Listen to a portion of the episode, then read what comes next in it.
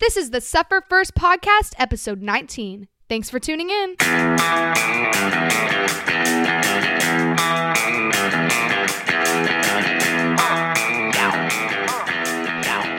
What's up, and welcome to the Suffer First Podcast, episode 19. The show is coming to you from the Suffer First studio in Michael Royce City, which is in the heart of the great state of Texas. Before I introduce you to your host, I'd like to remind you of a few things. You can listen to the Suffer First podcast on iTunes and at sufferfirst.com. It would be great if you would take a quick minute and give the show a five star rating on iTunes and subscribe too. If you'd also leave a kind comment, it would be appreciated. As a reminder, giving the show a five star rating on iTunes increases its popularity rating and search rating, which simply helps people find the show more easily. Lastly, if you listen on sufferfirst.com, please leave a comment there.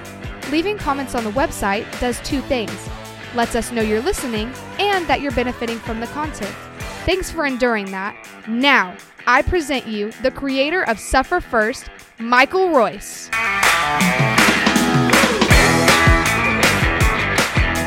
Thanks, Con. I appreciate that introduction. I, I got to ask you a question. That was about a paragraph worth of introduction, right? Yeah. This is really easy to do, right? Yeah. Super easy. Tell me, how many times, how many times did we start and stop that uh, that introduction you did? I mean, not that Conservatively, how many do you think we did? Maybe like 25, 28. It, it was a, it was crazy how how how it seems like it's so easy, right? Sometimes when you just hear the finished product, and remind us what was it that tripped you up so hard? The great heart of Texas. the great heart of Texas. Welcome to the uh, to the Suffer First Studios in Michael Roy City, in the heart of the state of the great country of. Oh my goodness! I bet we had to start that thing over at least twenty That was times. probably, yeah, 20. Yeah. Yeah. All right. All right. So I got to get to. Uh, I'm going to get to the interview, but before we go, let's do our thing, okay? Let's do it. Ancestors protect me. May your hammer be mighty. Thank you very much. That was good. That was good. That was good times. I love I loved watching her struggle through that. That was good times. So here we are, episode 19 of the Suffer First podcast, and uh, it's been a while since I've been on the air. Um, no good reason for it. It's just uh, I want to talk when I have something to say, and I have something to say tonight. Um, I've got uh, a special guest with me uh, today, and I'm excited that this person is here. Um, we haven't done this since July 1st, my birthday last year. Um, you were the first interview that went on the website on the best day of the year, on the best day of every year. every single year. Yeah. I'm glad it comes around at least once a year. Yeah. So I so we'll get into why Josiah is here in the Suffer First studio in Michael Royce City uh, here in a bit. Um, but he is back from Colorado for at least for a little while, not for long. Um, are we are we just calling it like a long vacation? Is that what we're doing? Yeah, a long paid vacation. So you got you basically got chased out of Colorado by the China virus. Yeah, man. Uh it was shutting everything down up there. I mean, the governor a couple weeks ago said that all the all the downhill resorts had to shut down and uh ours was one of the last ones to stay open, our hotel. Uh, but once everybody left the resort and got back home, nobody else was in the hotel. They they cut us off, man. So now, when did you leave? So Josiah, obviously uh, born in Michigan, we couldn't get him back into Texas airspace for Tamara to have birth in Texas airspace. So he was born in Michigan. Unfortunately, sorry about that. Um, but nevertheless, um, so you've been in you've been in Texas now for a long time, uh, but you moved to um, Colorado. Colorado. When did you? September? I believe it was July 18th, July 19th. So I threw out September. I was only off So- by two you- months. you got you pulled that out of somewhere, Oh my man. gosh! Really? Has it been that long? I, Yeah, it has. It's been nearly a year now. I I remember telling Tamra, your mother, um, Correct. that you know it had seemed that you'd been gone a long time, but I didn't realize it had been that long. Yeah, one of my buddies I just hung out with last night. He He said, "Man, it feels like I haven't seen you in like four months." Yeah, it's been it's been eight. Yeah. it's been nine. yeah, I, I as a matter of fact, when I was looking back um, at the the website to see when it was exactly that that you and I talked, I did not realize that it had had been that long. I mean, we're, I mean, we've still got a few months, but I'm just saying we're approaching a year. yeah, I, as corny as it is to say, it feels like yesterday. Right. It feels like yesterday I was sitting right across from me doing the same thing. So you left here though in the summer, a Texas summer, A Texas summer moved to a up Colorado there, winter. moved up to a Colorado, basically. Yeah, it was Well, it was- Colorado summer, which Yeah. is like a Texas winter. Right. Exactly. so so where did you go when you went to Colorado? Where was your first stop? Um, first stop was the YMCA of the Rockies, Snow Mountain Ranch. That is where I found employment, housing, and food. Where where is is that Granby? Yeah, it's just outside of Granby. Okay. Um, I, I believe it's part of their county, whatever it is. Um, What is that? Is that you? Did you say yesterday? Is that two hours from Denver?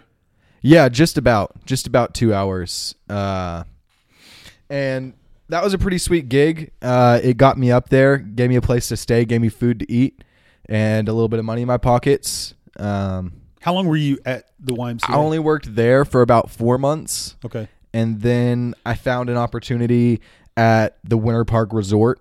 I got a job at a hotel over there, and I'm staying in the hotel, and I'm like a five minute walk from the slopes now.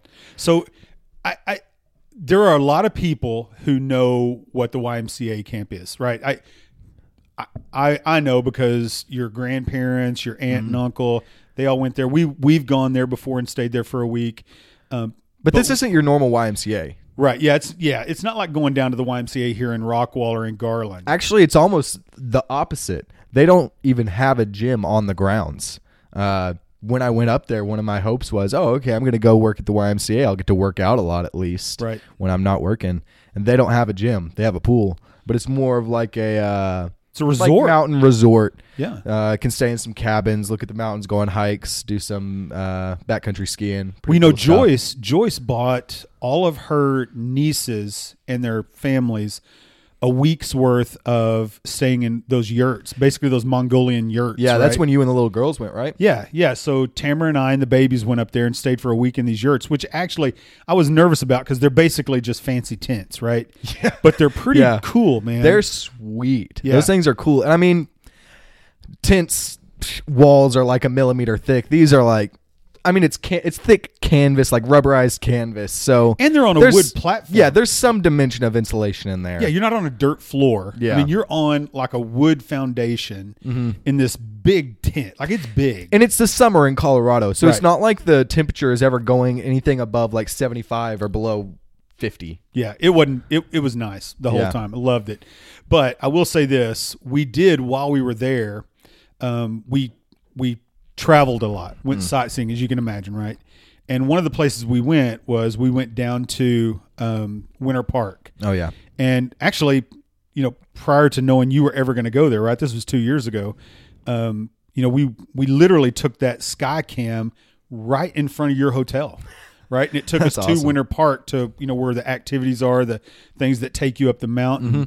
So you're now in that hotel. Yeah, yeah, I am. I ride the little tin cans over and then walk five minutes, and I'm at the slopes. It's awesome. It's it, it's absolutely incredible. So you sent us pictures while you were there, or while you were up there not long ago, and literally out of your window is the mountain. Yeah, that out of my window is the Continental Divide.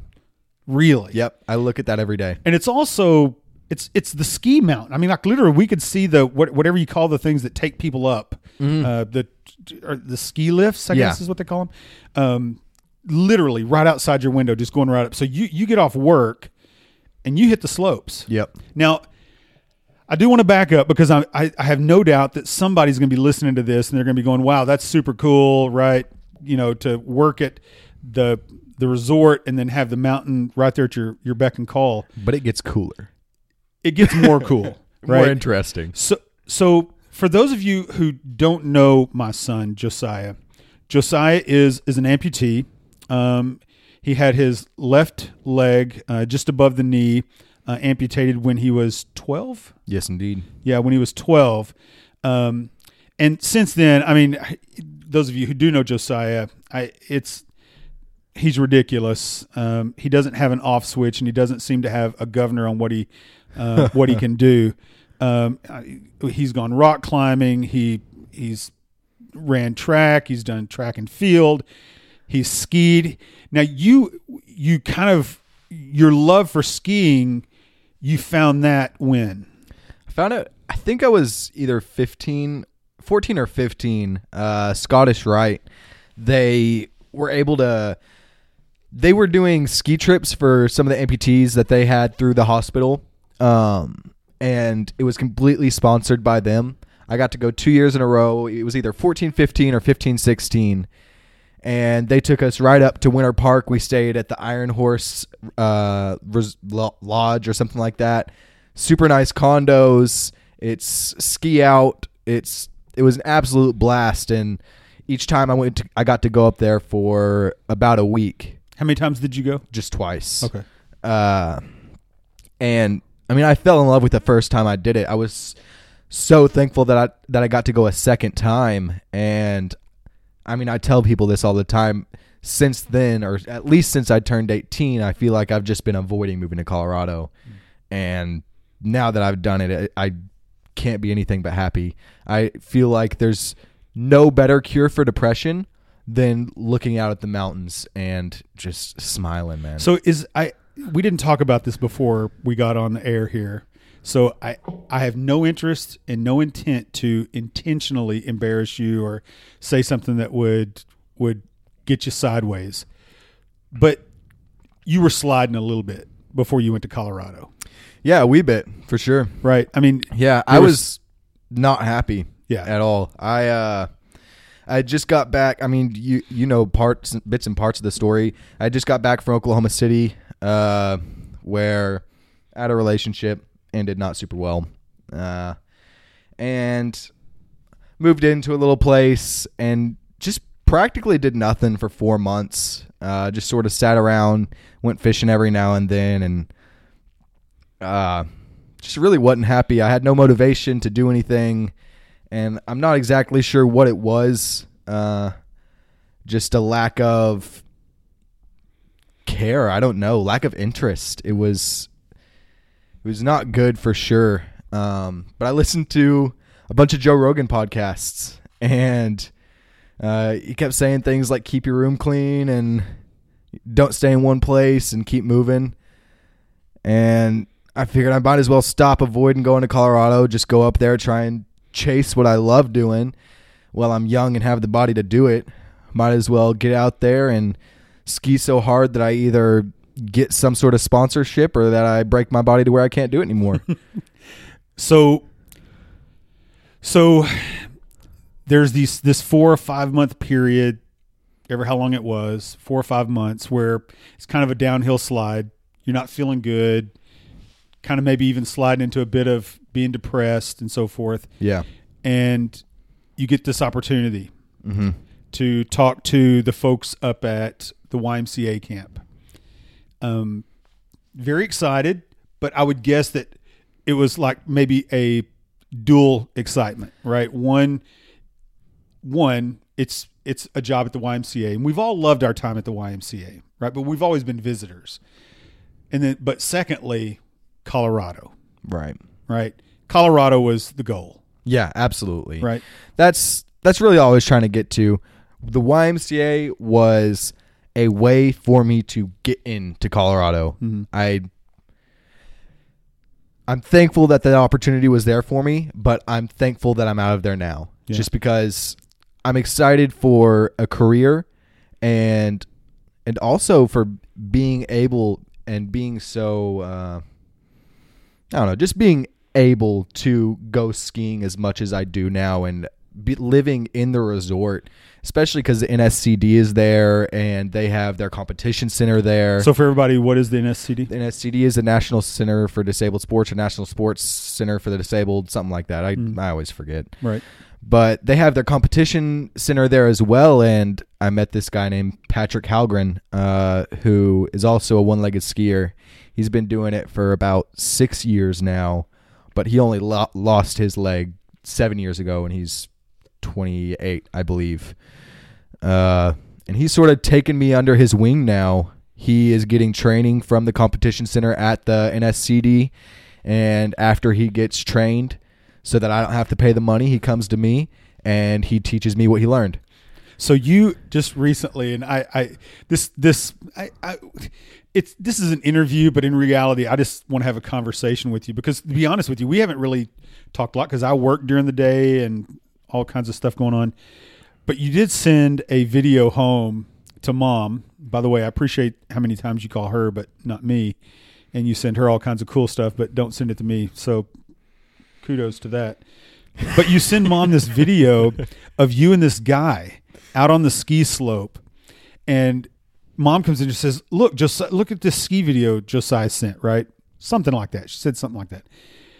I had no idea what I was about to view. Mm-hmm. I thought I was just going to see you, you know, skiing down the mountain. Right.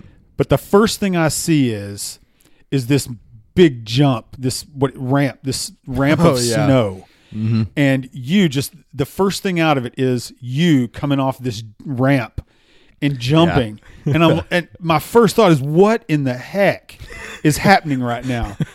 He's going to kill himself. And so you jump and you hit and immediately it's it's a crash and burn. Yeah, my ski pops right off. I slam on my face. It was awesome. Yeah, and then there's an immediate another video of you doing it the same thing and sticking it Yep. right. Doing a little spin at the end. Yeah, I, I'm just like I, I couldn't do that if I had four legs, and you're doing it on one leg. And that's what are the what are the things the outriggers. the yeah. outriggers? I I couldn't do that.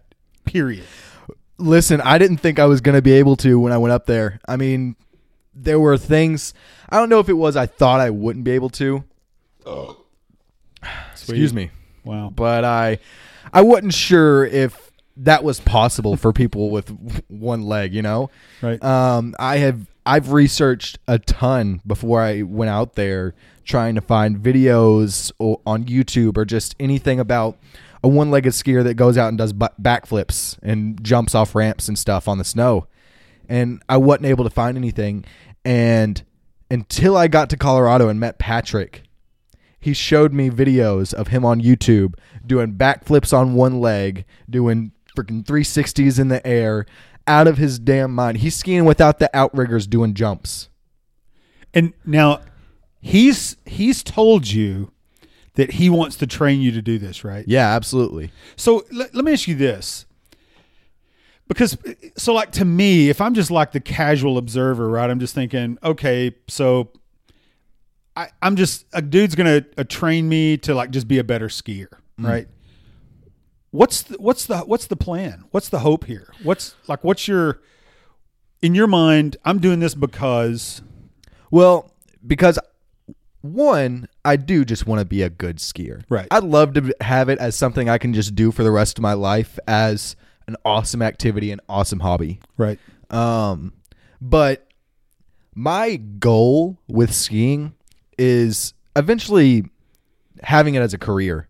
Um, I mean, I'm not placing all my bets on it, but I'm gonna shoot for it as hard as I can. Uh, I'd love to gain sponsorships. Uh, just go out and do friggin' X Games mode stuff. You know? So Uh, are the, i- is that a thing? I mean, is is that a uh, uh, uh, is is there a an organization that does that sort of thing? Well, Trevor Kennison, he's a sit skier, a mono skier. So I believe that he's paralyzed from the waist down, and he does sit skiing on one ski in the outriggers. And he's sponsored by Fat Tire, by GoPro, by Do you think you the could get High s- Five Foundation? Do you think there's any way possible that you could try to get sponsored by Blue Moon? well, Speaking of, I happen to be sipping on a Blue Moon Light Sky citrus wheat at this very moment. it is refreshing to the taste buds and exactly what I look forward to after a long day. All right. Well, I, later on we're gonna we're gonna add at the end of this we're gonna add a tagline of you just doing a Blue Moon regular because I really need some of those. Yeah, I think I'm I think. I'm about out in the fridge in there. And maybe if you could maybe get sponsored by TX whiskey, that'd be awesome as well. That'd be pretty sweet. I don't think there's much skiing in Texas though. I, I you know what? But Maybe they'll branch out. I'm just saying. Maybe you come back and you you know like do some uh, some amputee skateboarding in Texas right later without riggers, and we need to throw a TX whiskey on that on the board you know somewhere. yeah. Yeah, I, if you could get sponsored by Blue Moon and TX whiskey, that I think that would be a great thing. I don't know how viable it is for me to actually get sponsored by Blue Moon, but sponsors are a real thing for people. And I don't want to brag um, or say that I have an advantage over people, but to some degree I do. Um, and I'll admit that just that people don't think I don't know it. Um, it'll it's probably easier for me to get sponsors if I am good. Well, I think I think if if if history is any um, any teacher, um, people tend to like you more than your bro- your sisters because let's just you know can we just can we be honest here for just a minute? I have a better smile. I think that's it. Yeah. I think that's it. And that's what I think the sponsor is going to be looking for. Do you know? How I you know? Do you know how many times? I, and they, they and just so you know, if you're listening, just so you know, it's not like they don't say this with him in the room. They don't wait till he leaves. His sister doesn't give a crap. They'll say whatever they want in front of him, and just they don't care. He can either like it or he can get out. They don't care. But they'll just say like when they we co- we would come back from somewhere and people treated Josiah you know real nicely and maybe the girls felt slighted. They go, yeah, I bet if I had one leg they'd treat me better too, right? so it's it's not like this is a secret anywhere amongst in my family that the girls uh, can at times be a little bit bitter. Um, and you know, I'm just like, you know, all you got to do is just go get your leg cut, get it cut off. I mean, you know, don't. It's it's not like that's not an option for you. But nobody's done that yet. No, not quite. They're not willing to suffer like that. So, so you're let's let's talk for just a second about um, the new place, right? Um, so you're living in the hotel where you're renting. You're renting, right? Yeah. It's not like they give it to you. Like you. a studio hotel room. yeah. So you're renting to, to be in there. What's what's your uh, what's the gig there? What So I'm doing? a lead at the front desk. It's like a supervisor at the front desk, um, checking people in and checking people out all day, yeah, uh, and telling people when they mess up. right. So what is Unless I'm messing up. Is there is there and I don't know the answer to this, so I'm I'm not asking because I know the answer. I'm curious. What's uh are, are there um are there up upward mobility op availabilities to yeah, absolutely. So there's just like the front desk attendant, just in the lowest of the low, and then there's me, front desk lead, which is like a shift lead, uh, and then there's the front desk supervisor and the hotel manager. Mhm.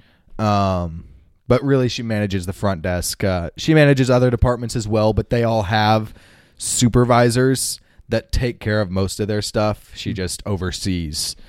And Um, I've heard I've heard nothing but good things from you about this place. I mean, you seem to really love it there. Yeah, it's a it's a great job. It's one of my favorite jobs I've ever had, to be honest. Just just One of your favorite. it, if not the I, I mean, I t- have you just had because another of job? just because of the benefits. Even That's my um, point. just because of what able I'm able what I'm able to access because I'm there. so when you're off, I think makes me happier while I'm working. I mean, when you're when you get off, Mhm. When when the end of the day hits, you are five minutes away from being on a, a ski slope. Flying down a mountain at 60 miles an hour. it's just, I mean, when I get off work, I'm five minutes away from the Barca Lounger in there and watching Netflix. Right, you're five minutes away from the ski lift taking you up to do those stupid jumps. yep, That's ridiculous. it's pretty sweet, man. So we talked about this on the phone the other day. We talked about you getting an Evel Knievel ski suit with the little cape on the back. Oh man, I've already got one of those Tipsy Elf uh, all American flag ski suits, and it just looks bad. A What is it called? it's a the website's called Tipsy Elves. That's the brand, uh, but it's it's a full on like bodysuit that just looks like an American flag. It looks like America's all up in your face, man. It's awesome. So I remember you also telling mom. Um, I, I overheard a conversation. So I, I didn't really know what this meant when when I heard you uh, first talking to her. I heard you saying I'm skiing and I have some outriggers. I, I didn't know what outriggers were. Um, and you were, I guess, utilizing the ones from the uh, uh, The NSCD. Yeah. and you were just breaking them, Yeah, right? Like how many how many pairs of those did you go through? I think three. So now why why do why would those things break? Hold on before you say that. Because the ordinary person who would be using those, right? Like an amputee or whomever, they're just skiing down the skiing down the slopes. They're not they're just there really for a they're a balance uh, uh, type thing, right? Right, it's to catch yourself. They, they look like little for for somebody who doesn't hasn't seen them. They look like little little skis, right? Yeah, it's like a it's like a normal forearm crutch, but on the bottom it's got a ski that's about a foot long. Yeah. So it's it it slides down the mountain with you just like a ski, but Mm-hmm. it's skis that are at the end of your basically a, a crutch um, on both arms, and they're there to balance you and help you guide. Right. Right. Now the average amputee person using those is just using them for just that, Yeah. just a little bit of movement here, a little movement there. Why are you breaking them? Well, I hope that the people I was renting from aren't listening. Um, but mostly either being extremely overconfident and thinking I'm a lot better than I am and just shooting down a mountain and catching an edge somehow and I don't know exactly how it happened. One of the times I caught an edge and just like dead stopped and slammed down on the ground and when I got up one of one of the skis on the bottom of my outrigger was gone. And I don't know where it went. I couldn't find the ski anywhere, so I had to go down with one. Uh, the other times it was either like stepping on the outrigger with my ski during a jump or smacking it dead into a tree. Is it safe to say those things aren't built for like X Games kind of like stuff? Like, are they built for jumping, doing the jumps, and you know, slamming them on the ground like that? Well, the thing is, you're really not trying to slam the outriggers on the ground when you're doing a jump. Mm-hmm. When you land, you want all the force to be going into your leg and in your knee. So like you can you can bend your knee and absorb it, and then the outriggers are just if you start falling to one side, you can sort of push yourself back over. Right. Um, but no, I would. I don't think that they're made for X Games stuff. I would like to make some for X Games stuff though, because the skis on the bottom they're not like a normal ski. Normal skis are like layered with fiberglass and bamboo and resin and all sorts of stuff to keep them strong and keep them flexible but not brittle. Right. The the outrigger skis on the bottom they're like, I mean, they might be ABS plastic for all I know. Maybe like glass reinforced nylon, but they're not fiberglass. They're not. Uh, they're not carbon fiber. They're plastic. So they're not they're not built. The, the intent for them is not to take the kind of punishment a, a ski is. No, they're they're balancers. Really. So you brought up something just a second ago, and I think we've talked a little bit about this before. It's hard on a body, first off, period, to ski for long periods of time. And I don't mean just like like hours at a time. I mean like weeks, months, years, right? It's it's hard on the knees, it's hard on hips, it's hard on joints, it's ankles, it's hard on everything, right? I'm trying to imagine what it would be like to do that on just one leg. Like your entire body weight is not being divided among two limbs. It's being divided among one limb, which means it's not being divided. your knee, your ankle, your hip, everything is just taking a pounding. Yeah. Um, so I'm curious. One, how's that feeling? How, are, are you noticing like some any kind of deterioration? Are you noticing um, any kind of structural issues? One, I want to know if you're feeling any of that, and two, are there is is the guy that you're training with is he kind of helping you with like some maybe some ancillary training, right? Like weight training, anything else to help kind of like build your body to be better able to absorb and take the kind of punishment that Right. comes with that. Well, for one, uh, I have noticed. I don't know if deterioration is the word, but just uh, soreness for sure. Like if I'm spending four or five days in a week straight skiing, Right. and three or four of those days I'm hitting jumps all day, uh, my knee's sore at the end of that week, like crazy. I mean, hurts hurts like hell walking upstairs, bending at anything. Yeah. But uh other than that, as long as I don't go too crazy hard, and when I do notice that it's hurting, rest for a week or so, um, and then get back out. I haven't noticed anything, any prolonged damage. Uh, and Patrick, he has given me a couple of sheets uh, that he has gotten from different physical training he's had to do from surgeries and stuff. And he said, really, just physical training for your knee and for the, the muscles in your leg is going to strengthen it a lot. Right. All you need to do is just get stronger, and it's going to, you're going to be less prone to injury if there's more muscle in your leg. Yeah. Um, so, and dude, his leg's a monster. I mean, it's probably two times the size of my leg, and he's not a big guy. He's like the same height as me. He's just beefy. He works out hard. Have you ever seen Have you ever seen those uh, those bicycle guys that do sprint sprint bicycling? Mm-mm. You need to look this up. This is it's actually pretty crazy to look at. So these guys are typically they have an upper body that looks like Calista, right? Seriously, their lower leg, they're they're from like from the waist down, looks like freaking Ronnie Coleman. I kid you not. So it would be like putting Ronnie Coleman's legs on Calista. Mm. It's insanity. I mean, because uh, Golly. these guys, the only thing their upper body does is hold on to the steering wheel Right. or the the handlebars. Yeah. Everything else is from the waist down. These dudes look like freaking Tom Platz. That's probably a name that you're not familiar with. Tom Platz is like an old school bodybuilder back in like the 70s, 80s, and uh, his he was known for his legs and just massive. And these guys look like that. And so I'm trying to imagine, you know, skiers. I would assume, you know, their support all comes from there. Yeah, it's interesting. Some I haven't really started to understand what the skier build is supposed to look like yet. Um, just because there are some skiers who are like real scrawny looking dudes, like dudes that look like runners. You know what I'm saying? Um, they're they're lean, but they're not muscular at all. Uh, and there are some of the dudes that do like slalom that look like that, and then there are others that are almost kind of tubby going down.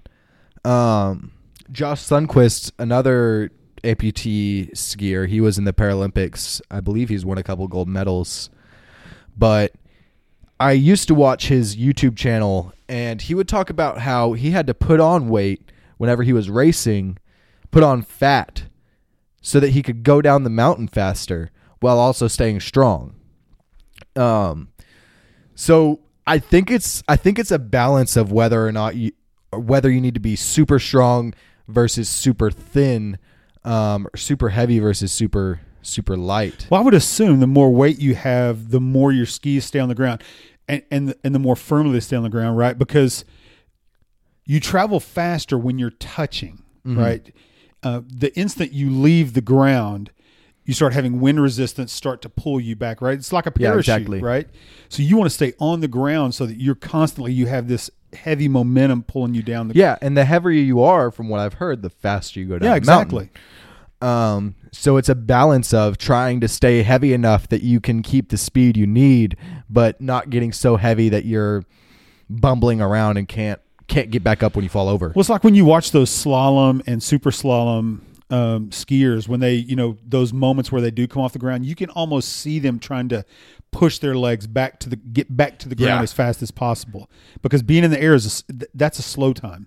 Yeah, they they'll, they'll push their legs down and Yeah. slowly bend They their want knees on the again so they're ground. back down. Yeah, So has he has he this guy that you're training with? What's his name again? I I, I don't want to keep calling him guy. Patrick. Patrick. So is Patrick um, kind of laid out or, or advised you on some training that you can do that's like not actual skiing? Yeah. So, other than just skiing to learn how to ski better, um, and doing doing different, um, I don't even know the word. Just doing different things on your ski to get comfortable. Um, really, all he said, other than that, is working out, just just getting strong, and I'm sure that I could get more advice from other people as well, uh, and I'm tr- I'm trying to, but this is the resource I have now, and he is he has helped me a ton. I've definitely gotten a lot better. I wasn't hitting jumps before I started learning from him, and now I mean that jump you saw, I I cannot fall when I hit that jump anymore. I've I've hit it so many times and I've got it down now. So I'm getting a whole lot more confident hitting bigger stuff, trying different things while I'm in the air and Well, it's like anything else, though, right? I mean, it feels like to me you've been gone a long time, mm-hmm. but the reality is you haven't. You haven't met a lot of people yet. no. You'll meet more, you'll learn more, you'll pick up more, you'll find other people that, that can help you with other things. So I mean, it's not like you've been gone a long time. I mean, we even realized you haven't been gone a year yet. I thought you had, but it hadn't even been a year yet. So, how how involved, if any, are you at the uh, the training place you were talking about? That's across the street. I'm not really involved at all. I know most of the people there now Mm-hmm. just because I go in there so often. So often that now they they don't even make me rent the outriggers. They just So- so they what just they- leave them out. So, what are they to you then? I mean, it, it, is it just a place that? Um, It's a place that does lessons for the disabled, uh, ski lessons for the disabled. They'll rent disabled ski equipment to people. Uh, they'll do. They'll be like a guide or a helper for a disabled person if they know how to ski but still need a hand. Uh, so they're just they're a huge resource that any anybody can any disabled person can access and learn to ski if that chooses to be their desire. Either learn to ski or continue to ski. So now recently, am I remembering right? I think I heard again you talking to mom, not me, again. Um, did was Scottish Rite up there not long ago? Yeah, they were. Did you get to see anybody?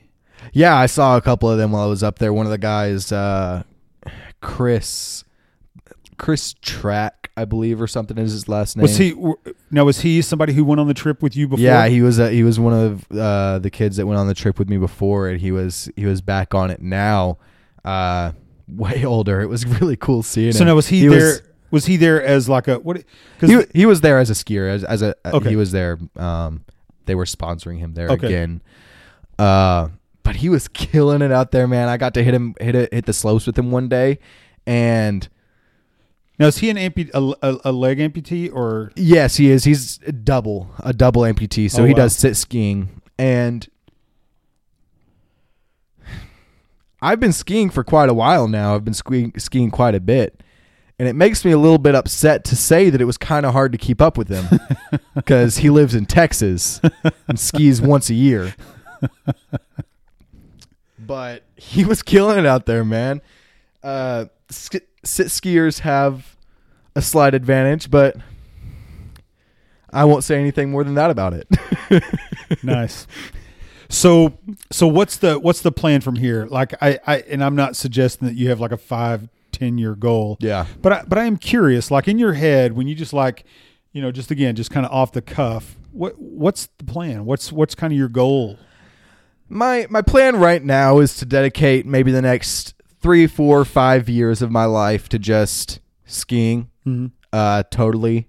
And if by five years from now, I'm I'm just getting nothing out of it. There's I'm just skiing to ski for fun still. Right. Um, I I plan on maybe going back to like trade school or something, or not going back, but going to trade school or something, and trying to learn just metal work and gain information on that because Now we have talked about building a forge and being Yeah. sword builders. exactly, and that's that's why I would like to get into uh, a trade school and and learn those things because one, I would be able to now work in a trade, uh, making insane money, and I would I would be using skills daily uh, that would increase my my ability to do things like forge or make knives or some some other dream that I've had in my past. Yeah. Um, and I'm just gonna keep hopping around doing different stuff that I really enjoy doing and seeing if anything happens from it. So now you And while doing that, I'll work and try and build my career in case nothing works, and I'll fall back on that. so you obviously love Colorado. Yeah. So what is it about Colorado? Um, What what is it that you just what what is what's going on up there that that you just love? I mean, I know it's obviously skiing. I get that. It, it's got to be just stupid incredible to wake up every morning and look outside and see mountains around you. I know it was when I would step out of the yurt when we were up there, and I just literally, no matter which direction I looked, I was surrounded by these mountains. Mm-hmm. What what do you what's going on up there?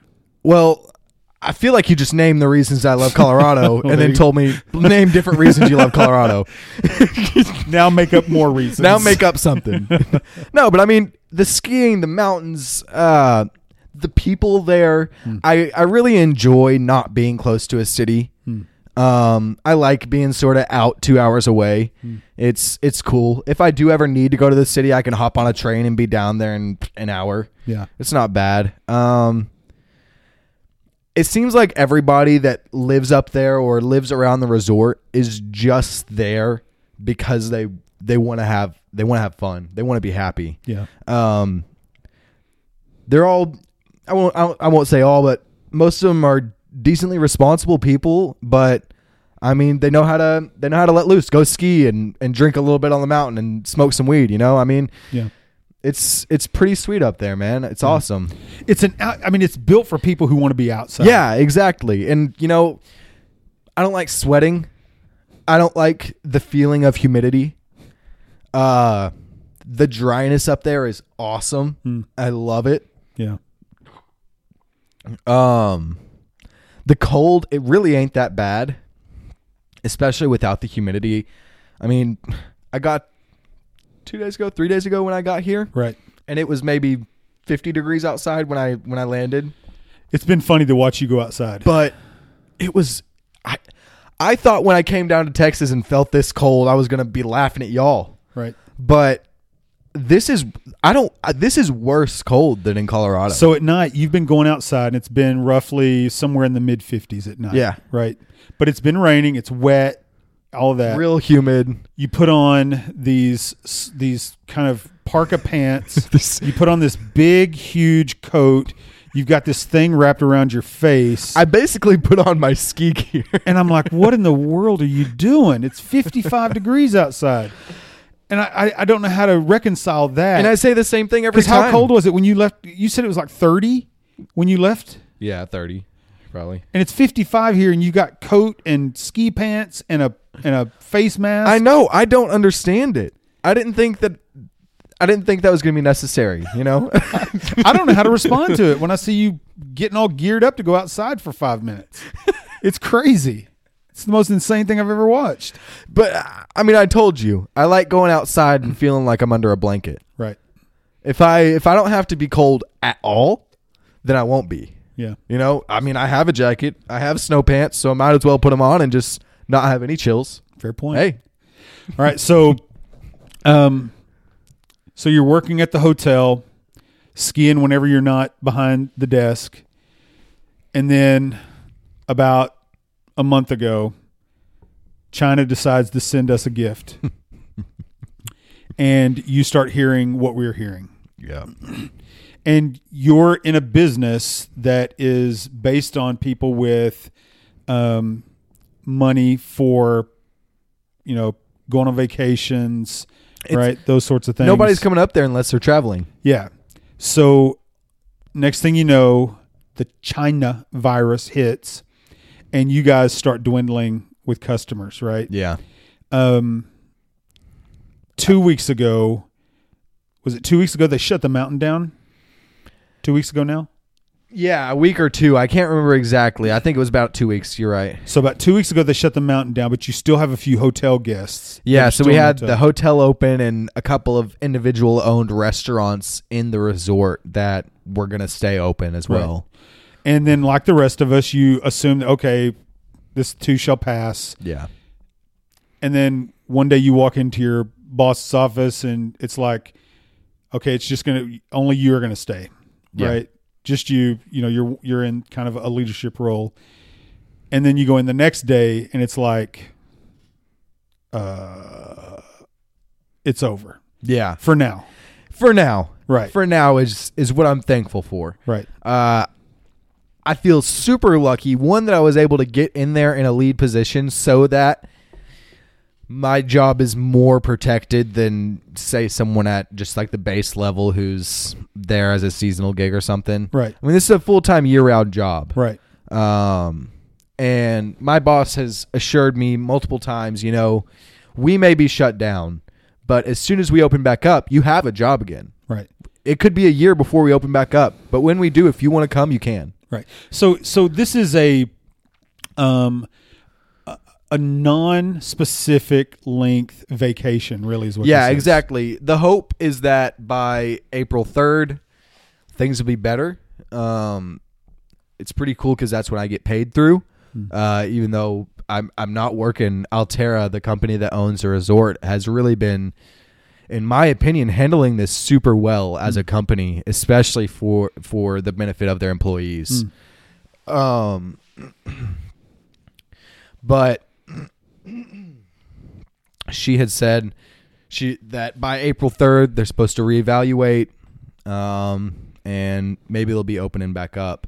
But while I was up there, uh, I think probably the day I called y'all and told you I might need to come down here, I had gone into town to try and grab some groceries. I was gonna grab, you know, a couple big bags of rice, a couple things of beans, uh, just so that you know for the next month I could at least eat rice and beans and survive. Weather the storm. Yeah, exactly. After the the resort shut down, and uh, I go into the store, and I figured because we were in a small town, maybe we'd be all right. People wouldn't be going in there buying everything, but I mean, there was no rice on the shelves, there were no water on the shelves, no toilet paper on the shelves, no beans, no ramen noodles, no spaghetti. The only frozen foods left were like vegan things. And not that I have anything against vegan stuff, but that ain't going to keep me alive for a month. Even even when all the food is being taken away, the vegan shelves are full. yeah. That's all I can say. That's all I'm going to say. pretty it's pretty funny, man. But but uh yeah, I got back from the store and I like immediately called mom, I think, and was just like, "Hey, I'm not sure if I'm going to be able to even survive up here if if we really get quarantined or something." Yeah. If public transportation cuz I don't have a car up there, you really don't need one as long as public as long as the coronavirus doesn't shut down public transport Right. but um because the the bus system there is super awesome but they were shutting down different bus routes. They were shutting down a bunch of the restaurants. And it was it was really making me nervous. And i'm up there in the mountains at nine nine thousand feet two hours away from the closest city with no car. The train is getting shut down to denver. So Is it wrong that as soon as you got home, I mean, I hadn't seen you in such a long time, and I just needed to put my eyes and my hands on you and hug you. Is it wrong that the instant I released you, I thought I probably need to go wash off the China virus? No, I I'm surprised you hugged me. To be honest, I know you love me. I was going to wrap myself in, in trash bags, but I also know that you hate germs. I am not a fan of the germ. Uh, and my boss actually told me she was saying like you're gonna be riding on a shuttle to the airport and then riding on an airplane over to your parents and walking through the airports. When you see them, you probably shouldn't hug them. You probably shouldn't touch them or anything. You should wait till you get home, take a shower, and just distance yourself. You know? Virus be damned, dude. I'm not going to not hug my boy that I haven't seen in almost a year. Yeah, that's that's what mom said too. Bring it on. Bring it on. Waterfall, sharp rocks at the bottom. Bring it on. so so really it's a long vacation and I you know I'm so glad you're here. I I just I mean I know you're thrilled, you're happy, you feel good up in Colorado and I'm so happy for you. I I'm glad that you know you found a place that you've just fallen in love with and I, if you're in love with it I'm in love with it. But I am glad you're home. I'm glad you're you're safe and there's just something for a parent. They just want their kids to be safe, and that just, I, you know, behind, not behind your back, but when you guys weren't on the phone, mom and I were like, oh my gosh, I mean, how much is too much pressure to say, like, you know, man, why don't you just come home? You know, take Yeah. some time off. You know, better safe than sorry. We know you love it up there. We're not trying to tell you what to do. You're you're a grown man. You do what you want, but maybe just for a while. Yeah, and I mean, I understood y'all that it was it was a fight for y'all. It was to a, it was one out of concern. yeah one not to just say, dude, come down here. Hmm. You got to come down here. You might not survive up there. Um, or and and also just give me my give me my space. But I mean, I didn't want to be stupid, man. It, there's there's more to life, you know. Yeah. and I've got a whole lot more of it to live. Yeah. I I don't want to cut it and short. you're enjoying because- it up there. and Yeah, I'm- I'm- exactly. I mean, if you're happy, man, I'm happy. I I'm good with that. The good news is is that based on what you've said, you've got you know great people that you work with and work for up there, and they they not only said you can come back, they want you to come back. Yeah. So, I mean that that's a good thing. So you know, Lord willing, this passes by soon, and it's not as bad as we're being told, or it doesn't get as bad as you know. Hopefully, we're getting out ahead of it.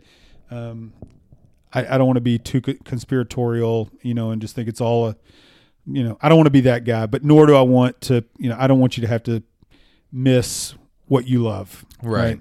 And maybe even get back up there before the ski season's over. Maybe. Mm-hmm. How long does how long is like when does ski season end up there like the twentieth. of this month? No, of next month. So you've got at least the month of ish of April. Yeah, uh, like either late April or early March is when all of the all of the resorts shut down. Um, I think Steamboat, which is a couple hours away, they usually stay open a little bit later. in Is it a little season. higher up in altitude from you? I don't think so. I don't think it is. I think it's lower actually. So so when when ski season's over, now now we weren't there during ski season. Mom mom and I and the babies, um, they had like all sorts of stuff there in, in in Winter Park that you could do like during the summer. So like when ski season's over, kind of. I mean, I guess you haven't experienced it yet, but what's the what's the shift in business? Like, is is you know, it's not skiing anymore. So, what's happening when it's not ski season? Well, it's not ski season. It's like mountain biking, alpine slide. Um, Got it. Just tourists coming to check out the mountains, check out the Continental Divide, check out uh, like Rocky Mountain National Park, and go hiking through there. Uh, And they still stay where you guys are. yeah, I mean, dep- just depending on what they want to do or where they want to stay. Yeah, uh, the cabriolet still runs. That takes you over into the resort from the hotel. Uh, the gondola still runs. That takes you up to the top of the mountain. we so went you up. Can get views. We went up to the top and got to look off, and that I They gotta a little restaurant up there. It's Yeah, pretty cool. We ate up there. We actually they we they shut the thing down because the winds got too high. oh, really? Yeah, So we got all get stuck, up, there. Yeah, we were stuck up there for like two hours. Yeah, yeah. I, it's one of those things where they don't tell you at the bottom. Hey, by the way, it's possible you might get stuck up there for two hours because of wind. And we got up there and they shut it down, and we were stuck in that restaurant for like two hours. That's that's pretty surprising. They don't they don't shut it down for wind very often. I think the only time they shut down the gondola that I've I've been there this season, or at least the only time I heard about it, was like once a couple of months ago during like a whiteout we had going on. Really? Yeah. So you've got to experience that. Oh yeah, it's awesome. Well, it's awesome if you're not driving in it. Yeah, but I don't drive. When I when we were living in Michigan, there were three, maybe four occasions where I was having to drive and got caught in a whiteout. Oh god. And I'd only heard about them, right? The people who our friends there had told us, you know, you know, wide out. You know, they said, you know, you basically can't see freaking six inches past your windshield. Yeah. And I'm like, come on. I've driven in hard rain. Nah, Come on. literally, man. Dude, you cannot see. No, I know. Snow blinds you. I had no idea. It's crazy. and it is the scariest thing I've ever done. and it's so bright. Yeah. It's so bright. It's Yeah. not like a rainstorm where it's like it gets super dark and and dreary and just awful. It's super bright. It looks super beautiful. It's just like dropping an inch of snow every minute and just filling you up. Well, you you're not going to remember this. You were just a baby, but we flew in. We flew home from Kalamazoo to Dallas for Christmas one year. Um, this was like ninety five or ninety six. Um, we flew home for Christmas, stayed here, then flew back, and our flight landed um, um, in oh my gosh, where Notre Dame is. Help me, um, in Indiana. Um, oh my goodness, I can't believe I'm just having a complete mind breakdown. right. Indianapolis. No, no, no, Indiana. Um, not Indianapolis. No. Um, mother of all that is crazy. I, I it'll come to me in just a second. But anyway, we flew in, and as we landed and stopped, you could see just little flakes of snow starting to fall. And I remember saying to Tamara, "We got to go. We got to get going because it's about a, I think it's about a hour and a half, two hour drive from there back home."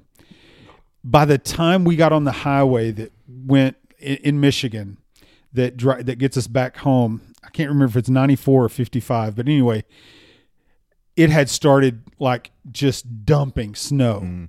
And it wasn't quite white out. I would call it like a gray out, but you couldn't there were no lines on the highway. So all I did was is you guys were all asleep. Mom, you, Mariah and Gabrielle were all asleep. And I have I've got the hardest GI Joe kung fu grip on the steering wheel I've ever had, and I just got behind a diesel, and I just followed him for like a hundred miles Yeah. back home. I didn't move. I stayed right behind him. I mean, and and freaking people that live up there, they, they act like it's nothing. I mean, Yeah, they're just I know. flying by me like at 100 miles an hour, and I'm just like driving 20 right behind this diesel. No, I'm not even thinking about moving. I know. I was talking to my friend in Colorado today on the phone, and uh, they were saying that the other day it was snowing real bad, and the city's not working right now, or at least the city of Steamboat. Uh, and so the highways aren't being plowed. Um, and she said she was going 75 miles an hour during this snowstorm uh, just flying past cops and didn't get pulled over somehow and didn't wreck somehow. And she, I said, "Are you out of your mind driving that fast on unplowed roads when it's snowing?" And and she said, "You know, that's nothing. It's just people that don't know what they're doing in the snow." So she's from there. yeah, Well, you know, I will tell you what's funny is people used to warn us about driving on those roads when we were in Michigan. We never had a wreck. We never got off the highway. We never had a single incident. And I can't tell you how many times I saw full blown, full life Michiganders in the ditch, head on crack. You know, just just drive. I think Drive that's normal, man. cockiness. Maybe I think that's cockiness of locals. calling my shots. yeah, I I don't know. So, all right. So I won't keep you on anymore. But No, so- no, no, not cockiness of you. Cockiness of the locals. Yeah. uh, getting in wrecks in Yeah. Michigan. Well, you know, Just people think- who say stuff like, "Oh, well, you know, it's just the people that don't know how to drive in snow." Well, you know what we're used to, which is a step above snow, is we drive on ice down here, pal. yeah, Right? We don't get snow. We we'll grant you that we don't get snow. But we, what we, we do, drive on ice and oil. but we get we get crazy rain during the winter, and then it freezes. So we drive on ice. Yeah, Come see me when you can do that. Right. So you're on a long vacation. I know you're missing your homeland. I'll survive. Are I you still talking to your buddies up there? here. Are you? Do you still have buddies up there that you talk to? Uh, Patrick, uh, I talked to him a bit, and then uh, my friend, I was just telling you a story about. Um, she's up there. I've been talking to her, but Just a friend, yeah, friend, friend, or friend? just a friend. Right. Do you have any friend friends? No friend friends, not No? officially. All right, Yeah, but looking. Eh, No? you know, Just gonna not it really happen. looking. Just let it sort of happen. the the mindset I'm in at the moment is, you know, I am a train and I am building a train track in front of myself as I'm going. and it's going in a certain direction. Yeah. I can't build someone else's track for them. I can't turn my track for them. But if they want to come and ride next to me and build their track next to mine, then they're more than welcome to. But I hmm. can't I can't be hopping tracks right now. All right. Take it down a notch, philosophy boy. Whatever, man. All right. Well, so maybe we can do this some more while you're here. Yeah. That's kind of cool. We can just maybe now that we've got some of that out of the way, we can just talk about some of the ridiculousness that your sisters and mom talk about that just freak us out. I, we really got to talk about this whole mucus plug thing. We got to get this under control. what? Yeah. So I don't want to embarrass anybody, but it's going to be part of my comedy act at some point. So everybody might as well just get used to it. I, our the women in our family have just no ability to No understand. filter. They just don't. They will talk about anything. Yeah. So, you know, your sister's about to have a baby, right? you may be here for that. I, odds are you will be here. Quite possibly. I So really that's a blessing. You're going to be here for that. is it? Ish. it's a blessing ish. Yeah. So, now I'll be happy to see him. so look, here's the deal. They talk about some crazy stuff. To them, it doesn't seem crazy. To us, it seems crazy. Yeah. It's stuff I don't want to hear. It, they say words I don't want to I hear. mean, listen, if if me or you were to talk about issues that we have as males or weird things that we have as males, they'd they'd act like they were throwing up. right, But we don't get that. We don't get that respect. right. No. So I'm walking in here the other day, like yesterday, I think it was. Was yesterday Saturday? Yeah. So I'm walking in here, and mom's on the phone with your sister. I'm not going to use names because I I don't want anybody getting upset. Hmm. She well, calls, I already know who it is when you say she's on the phone with my sister. I understand, but the million people who are listening to this aren't here. Fair enough. know. So she calls mom and says, I, I don't know what the proper verbiage is of how this thing is released, but she says that she's lost her mucus plug, which is apparently a thing that happens when a woman is pregnant toward the end of her pregnancy. That they they lose something called a mucus plug. Well, I don't know what it is, but right off the bat, I don't like the term. No, me It's neither. foul. No. So mom tells me she's lost her mucus plug. I go through up a little bit, then I come back and I say, "Well, is that okay? Right? is that is is everything okay?" What is that exactly? Yeah, I don't know what it is, but it has caused me to vomit. I come back in. I'm sitting in the in the, in the living room, and mom's got her phone in her hand, and she goes, "She sent me a picture of the mucus plug," and I'm like, "Stop! Do not come any closer to me with that phone. Freaking keep that over there." And she's walking around showing it to your sisters, and I'm like, "What in the hell is happening right now?" Khan looks at it and she goes, right? Khan's about to vomit. But it's they say and do things and show each other things that it would never occur to me oh as a man to do that. It's I, they use words like mucus plug and discharge, and I'm just like, what in the world? So I've started a list of of the various things they say that you and I almost vomit over, Mm. and I'm going to use that in my comedy act someday. You're just gonna Yeah. drop them. I'm gonna lead. I'm gonna lead off with the mucus plug If you can, joke.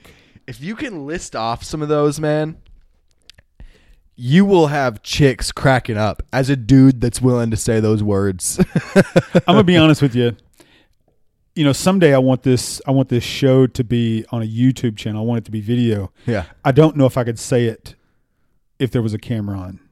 No. I, mm, I think I can say it when it's just the microphone. It's just you and me sitting here talking.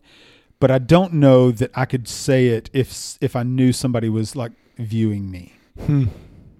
because I don't want them to see me like like choking back, you know, mucus plug. right? I don't want them seeing that. Right? Yeah, I, the last thing you want is to throw up on camera. That's not what you want. That's nobody wants to see that. No, that doesn't go anywhere, man. No, it doesn't. I mean, I can always edit out these sounds that we're making, right? If if I go back and listen to it. If you absolutely have to. yeah, probably not going to because it's a lot of work and I don't feel like doing that. Um, I prefer just to turn the microphone on and then turn it off and just be done. So It's easier that way. Just More so- genuine. But, just FYI, you can go in the living room. You can ask mom to see the mucus plug if you want to. I don't think I feel like it, Yeah, I'm but I appreciate it, man. It was good to see you, brother. I love you. I love you too. It's good to be seen. Missed you. I've missed you too. All right, everybody. Thanks for listening. We appreciate it. I want the world to suffer. Say it with me. Suffer first. glory second. Peace out. Adios.